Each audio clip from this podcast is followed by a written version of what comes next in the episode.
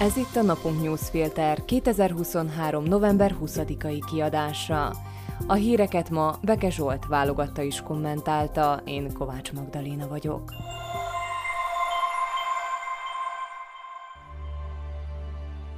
Adj hangot a szlovákiai magyaroknak.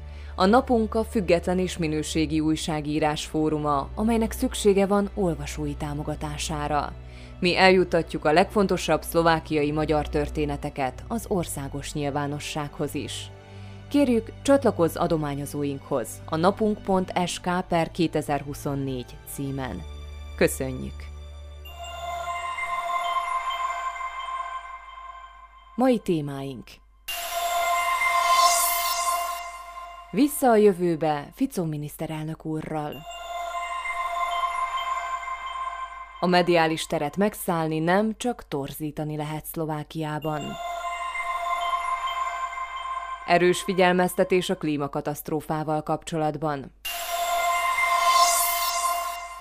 Miközben az ország egy része a bársonyos forradalom 34. évfordulóját ünnepelte, egy másik, jóval nagyobb része pedig a politikai események iránt közömbösen a plusz szabadnapot élvezte, a Smer ünnepi közgyűlést tartott.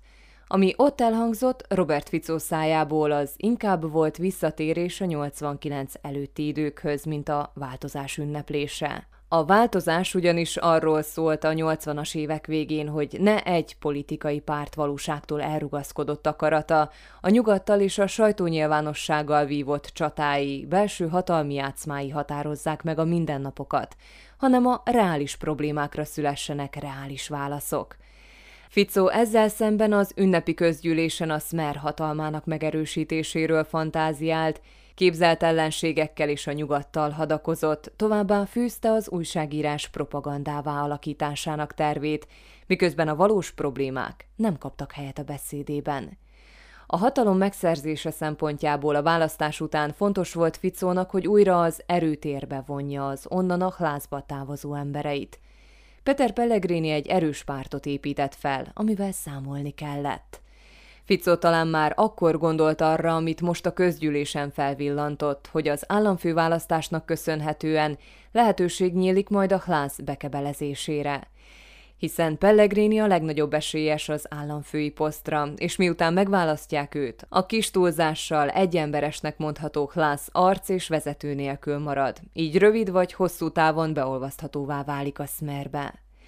A rövid távú megoldás nagyobb ellenállást válthat ki a Hlász Smer ellenes szárnyából, ami magával hozhatja a koalíció felbomlását, így az előrehozott parlamenti választást is. Elképzelhetőek ugyan olyan körülmények, amelyek közt ezt az utat választja a Smer vezetése, de egyelőre nem ez látszik valószínűnek, figyelembe véve például a 13. havi nyugdíj körüli szerencsétlenkedést. Minden bizonyal észszerűbb lesz Ficónak, ha hagyja, hogy lassan múljon ki a szociáldemokrata riválisa, és a Klász egykori szavazóit maga mellé állítva egy következő választás után a szélsőjobbos sárdagasztóból épp felszínre kerülő pártal alkothasson majd kormányt. Hogy bízhat-e abban Ficó, hogy a következő választás után is kormány tud majd alakítani? Egyelőre ez kétséges. Minden esetre a jövőbeli sikerért, pozíciója bebetonozásáért már most sokat tesz a Smer. Egyrészt zajlik a rendőrség lefegyverzése, a ficóik számára kellemetlen emberek likvidálása, de ugyanígy átalakul a polgári és a katonai titkos szolgálat is. Utóbbi élére épp ma nevezték ki Juraj Styefankát, aki közeli munkatársa volt a tisztséget korábban betöltő, azóta a NAKA akciója nyomán megvádolt Jan Balciárnak. Egyelőre még kérdés, hogy a Robert Kalinyák védelmi miniszterrel a fegyverzet modernizálás kérdésében dacoló katonai vezetéssel mi lesz. De hasonló beavatkozáson esett át az a szűk állami intézményi háttér, amely a hibrid hadviselésből adódó veszélyek, így a dezinformációk szűrésére szolgált. Ennek működtetése még az előző kormányok alatt azok meglehetős közömbössége mellett kezdődött el, több állami szervet is érintve. Rövid léte leginkább egyéni igyekezetnek volt köszönhető, nem egy átfogó tervnek. Ennek az intézményi háttérnek az ellehetetlenítése pedig már annak a harcnak a része, amit Ficó negyedik kormánya a szabad sajtó ellen folytat, aminek helyét a propagandaszerű működésre kiképzett média foglalná el. Robert Fico kísérlete, hogy átalakítsa azt a mediális teret, ami Szlovákiában szervesen az aktuális politikai-gazdasági kihívásokra adott válaszok következményeként fejlődött ki, sikeres lehet. Arra azonban nem lesz módja, hogy Orbáni mintára uralja le azt, hiszen nem tudja akkora fölényhez juttatni a neki kedvező médiumokat, hogy azok az olvasók, nézők elérésében, illetve az anyagi források tekintetében olyan mértékben a szabad sajtó fölé nőjenek, mint az Magyarországon történt. Az erőviszonyok azonban jelentősen megváltozhatnak, és nem csak amiatt, mert a közszolgálati televízió és rádió tervezett strukturális módosításával együtt, vagy akár attól függetlenül is megpróbál majd hatással lenni azok jellegére. Ez csak az egyik oldal. Robert Fico a közleményben tudatta, hogy beszünteti a kommunikációt a Markíza televízióval, valamint a SME, az Actuality és a Gyenyiken online és print lapokkal. Döntését azzal indokolja, hogy ezek a médiumok szerinte nem tesznek eleget annak a törvény által megkövetelt kritériumnak, hogy tényszerűen, sokoldalúan és időben informálják a nyilvánosságot a közhatalmi szervek, különösen a kormány és annak elnöke tevékenységéről. Mintha a fölött már el is siklanánk, hiszen megszokottá vált ez a fajta viselkedés, hogy az ilyen minősítés nem a kormány fő dolga. Hogy visszás az, hogy az ország ügyeivel, vagyis a társadalom szolgálatával megbízott ember számon kéri a számonkérést. Bár kétségkívül ennél nagyobb baj, hogy a kormányfő törvényt sért, hiszen a közhatalmi szerveknek minden médium számára tájékoztatást kell nyújtaniuk a tevékenységükről. De most tegyük félre ezt a szempontot, és figyeljünk arra a gondolatmenetünknek megfelelően, hogy ez a mai egy újabb lépés azon az úton, ami a tájékoztatást átviszi a hiteles médiumoktól a dezinformációs oldalak, az alternatív média területére, amelyek hitelessége Ficó számára sosem kérdőjeleződik meg. Ezek a lépések azonban csak a társadalom polarizálása szempontjából eredményesek, nagy változáshoz nem vezetnek a mediális térben, nem kezdik ki érdemben az említett médiumokat. Alapvetően a fent említett két paramétert kellene lényegesen megváltoztatni ahhoz, hogy sikeres legyen Ficóék terve a mediális tér valódi befolyásolásáról. Az elért emberek tekintetében a Ficó által kizárt médiumok az élvonalba tartoznak. A Markíza a legnézettebb televízió, az Actuality pedig folyamatos versenyben van a leglátogatottabb portál címéért. Ráadásul hosszú ideje meglévő, hűséges nézőkről, olvasókról beszélhetünk az esetükben. Gazdaságilag stabil cégekről van szó, egyedül jelentős tulajdonrész megszerzése adna lehetőséget Ficónak arra, hogy kirobbantsák ezeket a médiumokat jelenlegi helyzetükből, erre pedig nem sok esély van jelenleg. Mindamellett nem csupán ez a négy szerkesztőség ír kritikusan a mindenkori hatalom visel dolgairól. A negyedik Ficó kormány még az állami hirdetések területén tud befolyást gyakorolni a médiumokra, de ezek hatása nem lesz olyan nagy, mint Budapesten.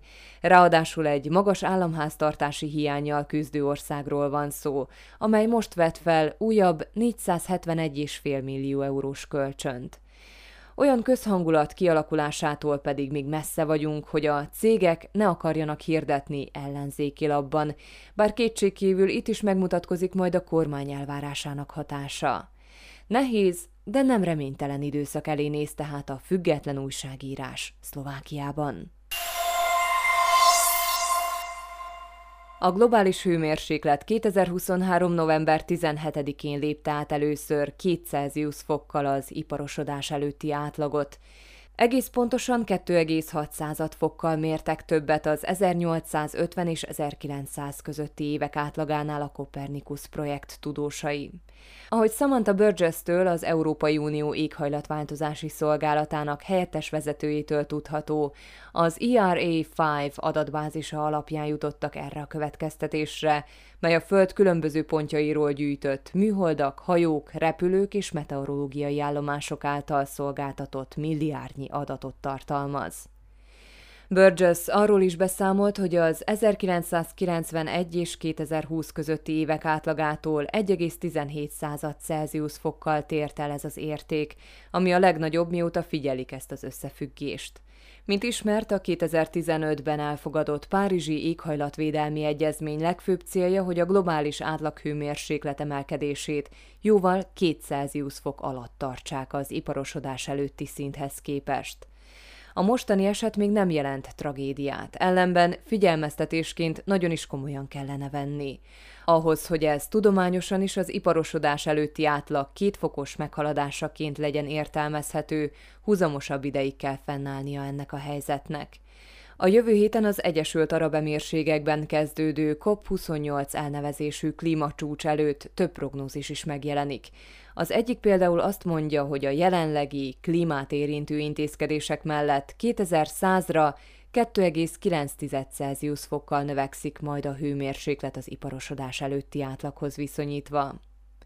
Volna mit tenni Szlovákiában is, ahol ráadásul szimbolikus dátumhoz kötődik a Kopernikus mérése, a 89-es rendszerváltás szempontjából fontos tömegmegmozdulás időpontjához. És szimbolikus az is, ahogy a szélsőjobbos környezetvédelmi miniszter a témához viszonyul, a természet valódi védelmét alárendelve gazdasági, kényelmi szempontoknak. Pedig nem abban a helyzetben vagyunk, amikor még lehetőségünk lenne kibúvókat keresni. Hírek egy mondatban. Körülbelül 2000 orvos és legalább 4000 nővér hiányzik Szlovákiában, jelentette ki Zuzana Dolinková egészségügyi miniszter. Mindez konzervatív becslés, valójában súlyosabb lehet a helyzet. Dolinková Tomás Drucker oktatásügyi miniszterrel arról tárgyalt, hogyan lehetne növelni a medikusok számát, és mit kellene változtatni a nővérképzésen. Marián Kucserka ex-rendőr saját szavai jelentenek bizonyítékot arra vonatkozóan, hogy a korrupció büntettében védkes, állapította meg a legfelsőbb bíróság. Kucserkát tíz és fél évre is vagyonelkobzásra ítélték. Az orosz gazdaság ebben az évben több mint 3%-kal növekszik, jelentette ki Vladimir Putyin.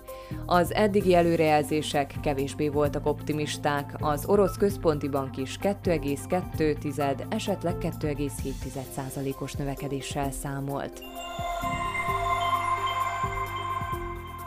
A kormány december 23-áig meghosszabbította az ellenőrzéseket a Magyarországgal közös határszakaszon. Továbbra is csökken a munkanélküliség Szlovákiában, már alacsonyabb, mint a pandémia kitörése előtt volt. A régi módszer szerint októberben 6,9% volt a mértéke. 56 éves korában elhunyt Martina Lubiová, tudós, korábbi oktatásügyi miniszter. Az SNS jelöltjeként 2017. szeptembere és 2020. márciusa között vezette a tárcát. Az OpenAI leváltott igazgatója Sam Altman, illetve a cég végrehajtó bizottságának egykori főnöke Greg Brackman a Microsoftban folytatják, ahol az MI kutatására szakosodott csapatot vezetik majd. A mai napunk newsfilter híreit válogatta és kommentálta Beke Zsolt. Én Kovács Magdaléna vagyok. A viszonthallásra holnap.